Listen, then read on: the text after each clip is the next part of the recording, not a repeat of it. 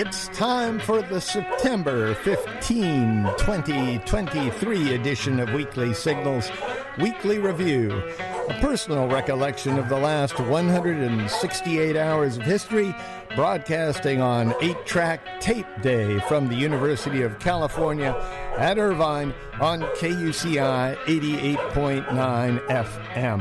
I'm Nathan Callahan. And I'm Mike Caspar. And as always, sliding down the walls of Jericho, Mahler, the fake news dog. There he is once again. Work it, Mahler.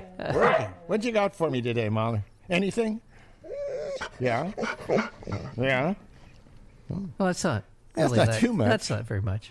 Today we'll be talking about bait birds, processed food addiction, night harvests, national herd feelings, Paw Patrol snacks, and so much more. But first, have you seen any flamingos lately, Mike? No, I have not. Not at all.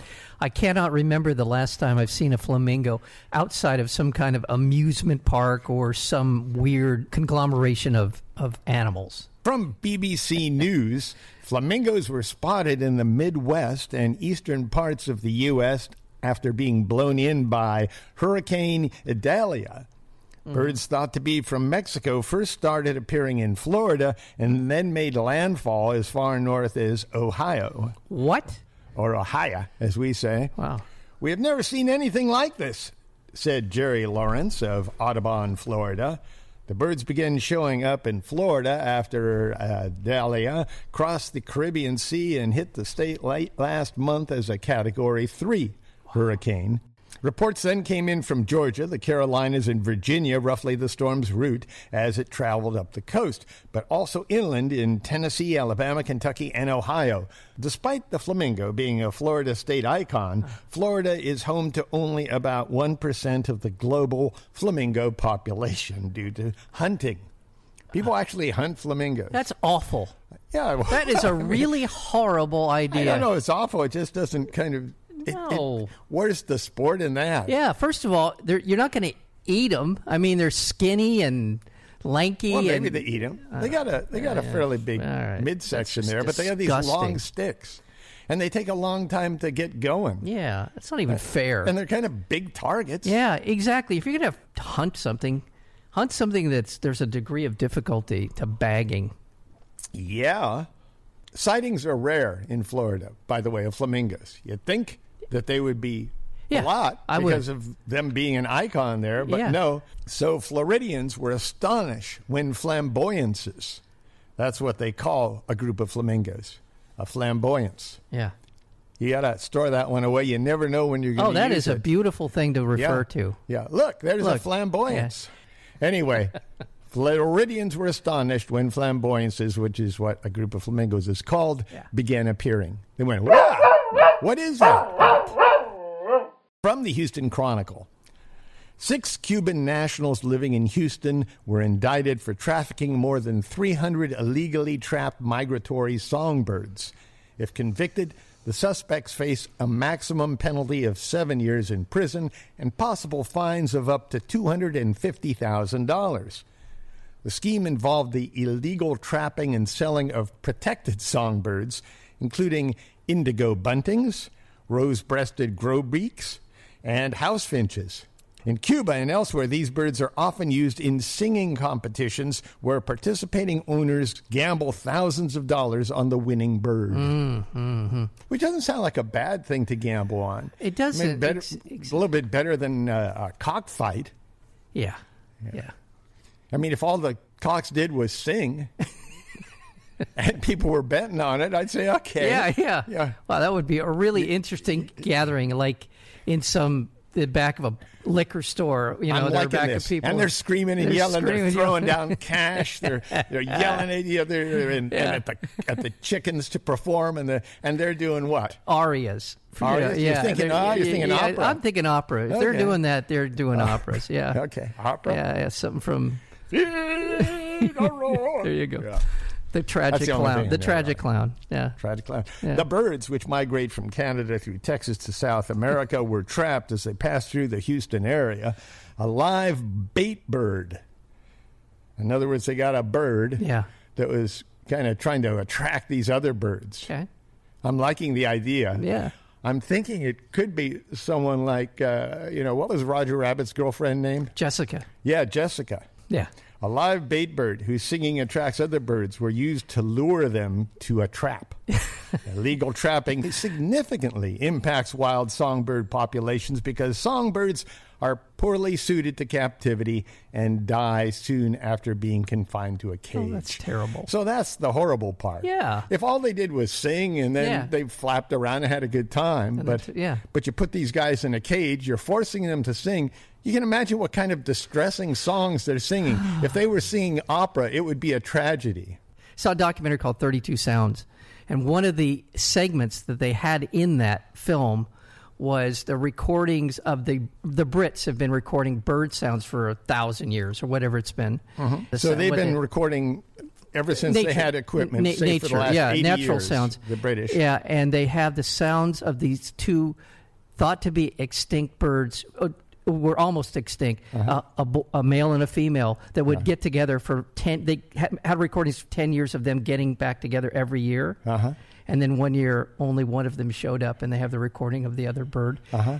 It makes me want to cry. I mean, it's such, it, if you ever hear it. Sad song. It's, it is, un, it, you wouldn't think um, what I'm describing. That's to probably you. What these birds were singing. Yeah. When, it was, when, when they're being bet on, they're singing these sad songs. The people are crying. They're putting their money down. It's a tragedy. Just thinking about, honest to God, just thinking about it makes me want to cry. If you love flamboyances and hate bait birds, may I recommend a donation to K U C I to help you keep on your course? Let's go to K U C I dot org. Your generous donation is how we stay on air. Commercial free, free form, free speech radio, K U C I. eighty-eight point nine F M. From Yale Environment three sixty, fireflies, whose shimmering magical glows light up summer nights, are threatened by habitat destruction, light pollution, and pesticide use, with eighteen species now considered at risk of extinction in North America alone. Recovery efforts are only just beginning. Fireflies, which are beetles, they're not flies, mm. exist on every continent except Antarctica. There may be as many as two thousand four hundred species, wow. and new ones are being discovered. Yet some firefly populations are in trouble. In North America alone, the Firefly Specialist Group of the International Union for Conservation of Nature has identified eighteen species as at risk of extinction. The gravest threat is habitat destruction from human development. Pollution has also been responsible for decline, especially in Asia, where larvae of many firefly species are aquatic. And in Southeast Asia, raising mangroves to make way for shrimp farms and palm oil plantations is killing off Pteroptyx firefly species, as well as the snails the larvae prey on. Forests in Brazil and Mexico, which have some of the richest firefly diversity, are losing populations to clear-cutting and fragmentation. Petitions to the U S Fish and Wildlife Service to initiate firefly recovery programs were recently filed for the Bethany Beach Firefly in Maryland and Delaware, the Loopy five of Tennessee, Georgia, and South Carolina, the Florida Intertidal Firefly, and the Southwest Spring Firefly. Mm. I like the Loopy five myself. The fact that they're still finding different species, different of anything, of anything, is yeah. just amazing to me. Well, it shows that we haven't been looking hard enough. Well, that's part we of it. We really haven't explored everything, and they're usually you're not finding, say, a mammoth out there. Yeah, you're finding fireflies. You're finding fireflies, they're, they're insects, small. Things small. But it also says something about we're uncovering and occupying more of the earth in, in places that you would find new species. Yes, but also we're getting more scientists out there yes. to identify yes. them. It's a confluence. Because I'm sure, you know... Confluence of things. Joe saw one of them fireflies one hundred fifty years ago. Mm-hmm. But it just looked like the other firefly he saw the day before. Yeah. He didn't realize there were two different species. Exactly. From Cosmos, one of the world's most invasive species has now established colonies in Europe, scientists warned. The red imported fire ant is an aggressive species originating in South America that has expanded beyond its native range in Brazil, Argentina, and Peru to North America and Asia over the past century. Fire ants can cover substantial distances from wind carry, blowing them to new locations where colonies can be established. Oh, that's I, fun to know. I wouldn't want to be in the middle of that. That's a fun fact. You're walking down the street yeah. and you get an ant colony in your face. A fire ant colony. yeah. I mean, yeah, you're just minding your own business. You wake up one morning and your kitchen is a fire ant colony because the wind was blowing. Get some Santa Ana's the night before. You got a Santa Ana going to your kitchen. May I suggest closing the windows on a windy night, Mike? Yeah. And the screen, too. Yeah, maybe the yeah. screen. Okay. Shipping is also a major cause of the fire ant population spreading across the globe. It was behind the unintended introduction of the species to Alabama in nineteen thirty, Taiwan in twenty oh three, and mainland China the following year. So we got fire ants in Europe.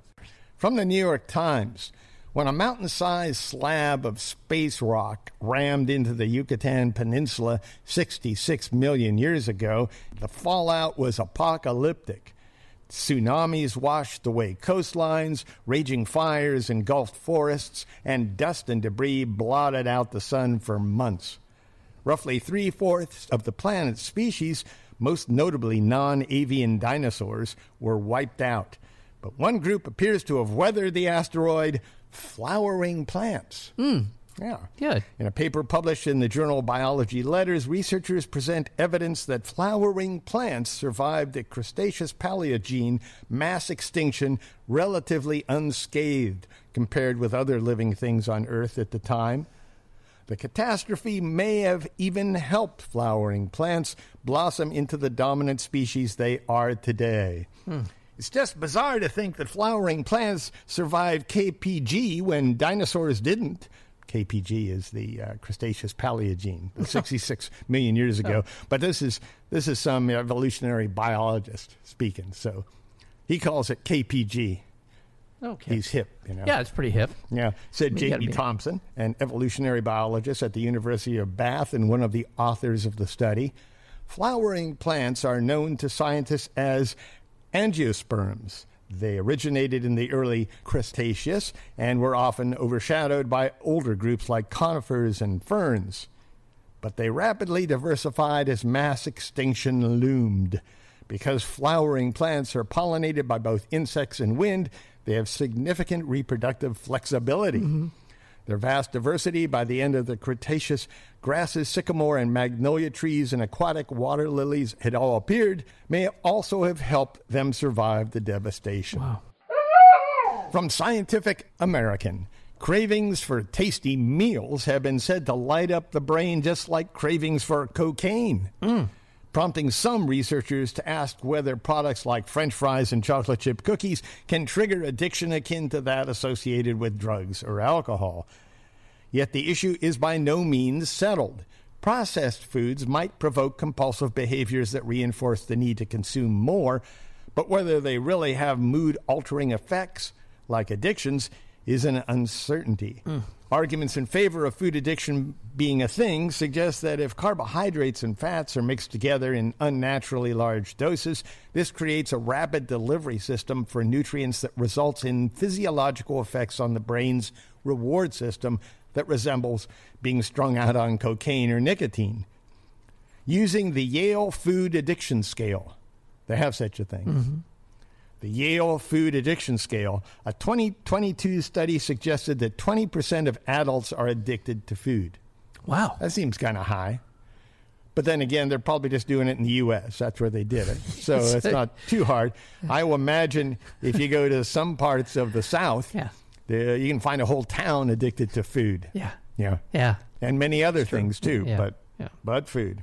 It's really crappy food we're talking about. Well, that's what we're getting yeah, to here. Yeah, yeah. People in this group go out of their way to score their favorite foods and often eat to the point of feeling physically ill. They experience withdrawal, fail to quit eating certain foods, and continue their consumption pattern despite adverse consequences. Critics of this research say you can't get addicted to something that's essential to life. Uh... Okay. Because remember when, uh, I think it was Drew Barrymore called Dave Letterman a sex addict. And he said, well, isn't that what you're supposed to be? So, and I know that's that's not, that's not a good thing to say in, at this day and age. Yeah. But we could get away with that forty years ago without being yeah. offended. You know, I mean, but I, and I think that's the basic thing you're saying here, though, yeah. is yeah. is if that's part of our life force, if we're driven to do something like eat, yeah. can we really be addicted to it? Yeah. What's more, while science has pinpointed nicotine in cigarettes and ethanol in wine or beer as the substances responsible for keeping people hooked, no such clear-cut equivalent exists for food. Yet, a twenty twenty-one study showed that people with binge eating disorder exclusively overeat ultra-processed foods. There you go. And that's what's going on here. People aren't losing control over beans, said one researcher. So what she's yeah. saying is that beans are natural. Yeah. People aren't going out of their way and over-consuming beans until they're ill. Yeah. But you give them, uh, like... some French fries, and they will eat a... with some canola oil on them, and let's just say salt. It's a combination. I think. Salt. I think. I think we're. I think what it is. You described it. It's a combination of things, and when they hit certain parts of your brain, yeah, they are. It's a powerful force. Yeah, it doesn't need to be just one thing, yeah. like they said here, like yeah. ethanol or yeah. nicotine. Yeah. It's just the combination of these. Yeah. Supercharged foods that we're eating. And if you doubt what Nathan is saying, drive down any street in America that has more, more than five thousand people in it, and on almost every corner you will see a fast food drug dealer of sorts. I don't mind people being addicted, as long as they're not hurting me. As long as I'm not paying for their addiction. Well, then that's where it gets tricky. Yeah. You are paying higher cost for medical health care because more people are stressing the system because they go in with obesity, heart disease, diabetes, the things that cost a lot of money, and it does drive up the cost of your... What about your... people who live too long? That's true. That is true. Why don't we just get rid of them? Well, we could, except yeah. I think nature will handle that. You just handle hook people that. Up to these... Yeah, machines that make them last forever, and then you're going... Yeah. Well, I can yeah. I can attest to exactly what you're saying, yeah. yeah. And then you're going, oh... Yeah. Uh, why are we spending so much money on healthcare? Yeah, just saying. You know, I, how's that a different you know, no, from addiction? Yeah, and just just real quick to, to make that He's point. Addicted to life. Just to make that point. Yeah, uh, I have a front row seat right now, and I and now I see more clearly than ever the business of keeping people alive, so you can make money off of them, and then when you aren't making money off of them, how quickly they can die. Yeah. And not only quickly they can die, but then everybody leaves real fast. Yes, yeah. yes. No, no it, money here. There is nothing that I see so far right now that is about empathy or compassion. I see an attempt to see how much money can be made in these final days. You're listening to K U C I eighty-eight point nine F M, Irvine, California. Visit us on the web at K U C I dot org. On Facebook at facebook.com slash KUCI 88.9, on our Tumblr blog at K U C I radio dot tumblr dot com, and on Twitter and Instagram at K U C I F M. Oh, yeah, Mahler. He's going to lighten the mood here. There you go, Mahler. You're tired of all those crazy Thank stuff. You, Mahler. Mahler. Thank get, get him. Get it, get it, get it, get it, get yeah. it. Yeah, yeah, uh-huh. yeah, yeah, yeah, yeah. Oh, yeah. Woo. Yeah. From the Washington Post, rising temperatures in key agricultural regions across the United States are leading more farmers to harvest in the middle of the night to safeguard the quality of their crops. This is so damn hot. Yep. Is that what you're saying? Heat has become a major economic threat to the agricultural industry, and it's only expected to get worse. By the end of the century, climate change could lead to worldwide crop damage five to ten times greater than conventional climate models have predicted. It's also poised to cost the agriculture industry four point six five billion dollars annually in lost productivity by twenty thirty. And so that's right that's around coming, the corner. Yeah. yeah, that's not far off. No. Farmers are adapting as best they can. An entire industry has emerged to cool workers with ice vests and other technology. Some farmers are incorporating night harvest into their business for no more than the cost of headlamps. So if you have a small farm, you can just go out there with a few trucks and yeah. turn the lights on and go to work, yeah. while others are investing hundreds of thousands of dollars in machines specifically designed to farm at night. Wow. And in news from China, we just jumped right there. This is called a uh, awkward segue. Or you could say in Chinese parlance, we took a great leap forward. Is that what they said? Well, that was Ma- Mao said. Great wrong. Leap forward? Yeah, it was, it was called his movement. I don't know if it's the, forward. The great, great leap forward. Well, that's what he called it. I'm not saying. Well, the news isn't forward. Mm, okay. It's backward. It's backward. From The Independent, a draft law banning speech and clothing that is detrimental to the spirit of Chinese people has sparked debate in China. Mm-hmm. I'll say. Yeah. If the law comes into force, people found guilty could be fined or jailed, but the proposal does not yet spell out what constitutes a violation. It just says if you're detrimental to the spirit of the Chinese people. The contentious clauses suggest that people who wear or force others to wear clothing and symbols that undermine the spirit or hurt the feelings of the Chinese nation wow. could be detained for up to fifteen days and fined up to five thousand yuan. That would be six hundred eighty bucks. Mm. Those who create or circulate articles that hurt the feelings of the Chinese nation could also face the same penalty. So just by, uh, you know, printing something out and handing it around or posting it online, you'd be locked up for fifteen days and fined. Well, that is the very definition of a totalitarian, authoritarian regime, yeah, right? That's, that's you what can't I would even say. Put a T-shirt on. The proposed legal changes also forbid insulting, slandering, or otherwise infringing upon the names of local heroes and martyrs. Martyrs. Uh, martyrs, as well as vandalism of their memorial statues. Online, people questioned how law enforcers could unilaterally determine when the nation's feelings are hurt. Yeah. Speaking of China, from The Guardian, a section of China's Great Wall suffered irreversible damage because construction workers looking for a shortcut bulldozed a hole through it. Oh. Yeah. Police in Yuyu County in the northern province wow. of Shaanxi detained two suspects in connection with the damage, a thirty-eight-year-old man and a fifty-five-year-old woman. The damaged section of the wall was built during the Ming Dynasty from thirteen eighty-six to sixteen forty-four. This incident isn't the first time humans have trashed part of the wall. Throughout the fifties and sixties, that would be nineteen fifties and sixties, people often dismantled sections and repurposed the materials for other construction projects. At that time, people didn't think it was a big deal, says Dong Yahui, uh, vice president of the Great Wall Society of China. Mm-hmm. Yeah, that's what Yahui says. Yeah, I don't know. Not a big deal. That's not what you want your spokesperson for the no. Great Wall Society of no. China to be saying, but yeah. uh, stands right now about twenty-five percent of the thirteen thousand mile long wall is totally gone, oh, while another twenty-five percent is at risk of disappearing. So we got fifty percent of the wall either gone, but you know, my saying, that's seven thousand miles worth of wall. Yeah. You know, if you told me the four oh five was going to be here in seven hundred years, I'd yeah. say my hat's off to those guys for the amazing job they did. But I. Well, the other thing is, is I don't know exactly what it's doing there right now. I'm sure it does something, but you know, think of all the bunnies it prevents from yeah, yeah, mating with the bunnies on the migration across other. the country. Yeah. Right. thirteen thousand miles. That's and what I keep thinking. Yeah. That's crazy. Knock some of that shit down. Yeah, exactly. Sorry, I mean, come on. You know, I mean, keep a couple hundred, you know. Yeah. I mean, you know, they that's got, They have a, a place, all the tourists go to one place. Yeah, exactly. Yeah. In, and right then, outside and Beijing. And then they imagine the other thirteen thousand yeah, miles. Yeah, I got a suggestion, China. Mirrors. From Smithsonian Magazine, nearly a year has passed since the National Aeronautics and Space Administration deliberately crashed a three hundred million dollars spacecraft into an asteroid. In a first-of-its-kind feat, the agency's Double Asteroid Redirection Test, or DART. I like that. Yeah, I, I love that. Don't that was like a, these acronyms. DART is a great, that, yeah, yeah. One, that was a great one. Double Asteroid Redirection Test.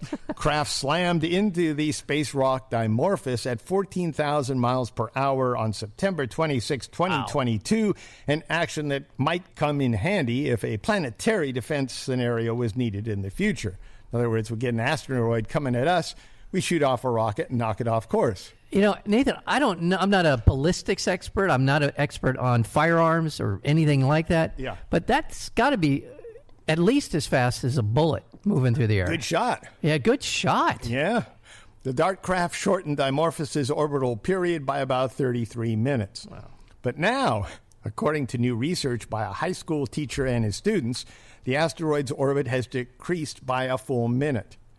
Now, this is a guy who had access to a good telescope. Yeah. And, and just got his class to take the data with him. It's not a... That's a good teacher right there. Yeah. Dimorphos' unexpected behavior, because we lost a full minute now with is in its orbit, is not a cause for alarm, but it could teach scientists more about asteroid deflection. The mission always had uncertainties. Mm. If an asteroid were constructed as a monolithic rock, in other words, if the asteroids were just solid all the way through, yeah. similar to rocks we find on the ground, the deflection and calculations would be straightforward. Mm-hmm. Instead, we know from ground-based observations in several space missions that asteroids are often rubble piles, loosely aggregated spheres of large and small boulders, dust, and sometimes ice with numerous empty spaces. Hitting one of these asteroids is almost like striking a sponge than a rock, and it's harder to predict the impact's results. Yeah. Well, that's, they tried. So, yeah. so maybe hitting these asteroids isn't really, and you're going to have to know more about what's inside the asteroid, and then well, still, if you hit the wrong part of the asteroid, yeah. you might not get the results you're well, expecting. Well, I think what we need to do is we need to get someone up there who understands the rock, and when you say gets in on the inside, it really talks to the rock. Talks to the rock. And really yeah. gets inside the rock. Uh-huh. And this is rock. Is it a good idea for you to crash into Earth? Think about it. I was thinking about Space Lasso. Oh, there you go. You know, oh, I like that idea. And, and yeah. you make it kind of like, who's the the guy that went down with the bomb and Stanley Kubrick? Oh, God. Uh, Slim Pickens. Slim Pickens, yeah. yeah. You put a Slim Pickens character go. on top yeah. of this rock. It, it's just it's just animated. It's not a real guy. Yeah, you know? yeah don't And worry. He's got a lasso. Yeah. He lassoes the asteroid, and off he goes. Off he goes. Yeah. Woo! From The Intercept, uh-huh. California lawmakers narrowly approved a bill supported by veterans and criminal justice reform advocates to decriminalize the possession and personal use of a limited list of natural psychedelics, including magic mushrooms. Governor Gavin Newsom will now decide the fate of Senate Bill fifty-eight, which would remove criminal penalties for the possession and use of psilocybin and psilocin, the active ingredients in psychedelic mushrooms, mescaline, and ayahuasca. The bill also would require the California Health and Human Services Agency to study the therapeutic use of psychedelics and submit a report with its findings and recommendations to the legislature. I'd like to be part of that report. The measure would apply to only to those twenty-one and older, check, and does not authorize the personal transfer or sale of psychedelics in dispensaries. So you're not going to see psychedelic stores popping up everywhere. Instead, it would mean police cannot arrest people who have or use limited amounts of the drugs. Oakland and Santa Cruz have already passed measures like this, so mm-hmm. that's a good thing. From Los Angeles Times... Yeah. Under a bill passed by state legislators this week, California will soon outlaw using drinking water for some of those vast expanses of non-functional turf, the purely decorative patches of grass that are mowed but never walked on or used for re- recreation at commercial, industrial, municipal, and institutional properties. Mm. By eliminating non-functional turf and replacing it with landscaping that fits Southern California's arid climate, it's estimated we could reduce total water use by nearly ten percent. The bill was passed by the state Senate in a twenty-eight to ten vote and is now awaiting Governor Newsom's signature. The legislation prohibits using drinking water, that's potable water, water that's safe for ingestion, for purely decorative grass along roads, in medians, and outside businesses, and in common areas of homeowners associations. Yeah. I don't know how that's going to pan out, but that's where it, I think you'll get the most feedback, are homeowners associations. Yeah, because they want everything to look so pristine, I know. Well, it's going to be money, too. Yeah. yeah. I mean, every look, if you're going to put water in the ground, make sure it gets down to the aquifers. That's really a, my main concern. Don't put it somewhere where it's not. From Truck News, the California Senate passed a bill mandating human safety drivers behind the wheel of autonomous trucks on state highways for at least the next five years. The legislature says it's concerned about safety, and Newsom's office says it's concerned about innovation. It's now up to Newsom to veto the bill or sign it. GoBiz, the governor's California Business Development Office, wrote a letter to the bill sponsor that argues that passage of the bill would hamper the state's competitiveness, limits supply chain innovation, and undermine existing oversight. The Teamsters Union is in favor of it because human safety drivers are jobs. The legislation, Assembly Bill three sixteen, passed the Senate on a thirty-six to two vote. There's a chance that uh, Newsom is going to vote against it, though, and veto it. In essence, it will require driverless trucks weighing from ten thousand pounds to big rigs weighing eighty thousand pounds to have a human safety driver on board. The requirement would remain in place for at least five years, but proponents say the legislature could remove that requirement earlier if it's reasonably confident about vehicle safety. I don't like the word reasonably in that sense. Yeah. We got eighty thousand pounds flying down the freeway, and I'm reasonably safe. It's not going to fly into my car. From TechCrunch, supermarket giant Lidl issued a recall of Paw Patrol snacks after the website listed on the Paw Patrol snacks packaging began displaying explicit content unsuitable for children. Affected products include Paw Patrol Yummy Bakes and Paw Patrol Mini Biscotti. Snacks recommended for children age two and above. When the website is opened from a device with a small screen, like a phone, like I did yesterday, it displays numerous ads containing explicit animated pornographic images. From United Press International, a yoga class was mistaken for a ritual mass murder scene after two people strolling by walking their dogs saw several people lying on the floor inside a home, and reported the scene to police, who dispatched five units to the Lincolnshire, England address. Oh my God. They were students laying down with blankets over them. Their eyes were closed. It was very dark in there. I just had candles and little tea lights lighting the room, and I was walking around playing my drum, Millie Laws, the yoga instructor, said. And finally, from Sky News, a Delta flight from Atlanta to Barcelona was forced to turn around because of what the pilot said was a biohazard issue after a passenger had diarrhea on board. Flight one ninety-four was over the Atlantic two hours into its journey when the pilot reportedly asked to head back. In audio posted online, he said a passenger had had diarrhea all the way through the airplane. You can subscribe to the Weekly Signals Weekly Review podcast at weekly signals dot com. weekly signals dot com. Subscribe now.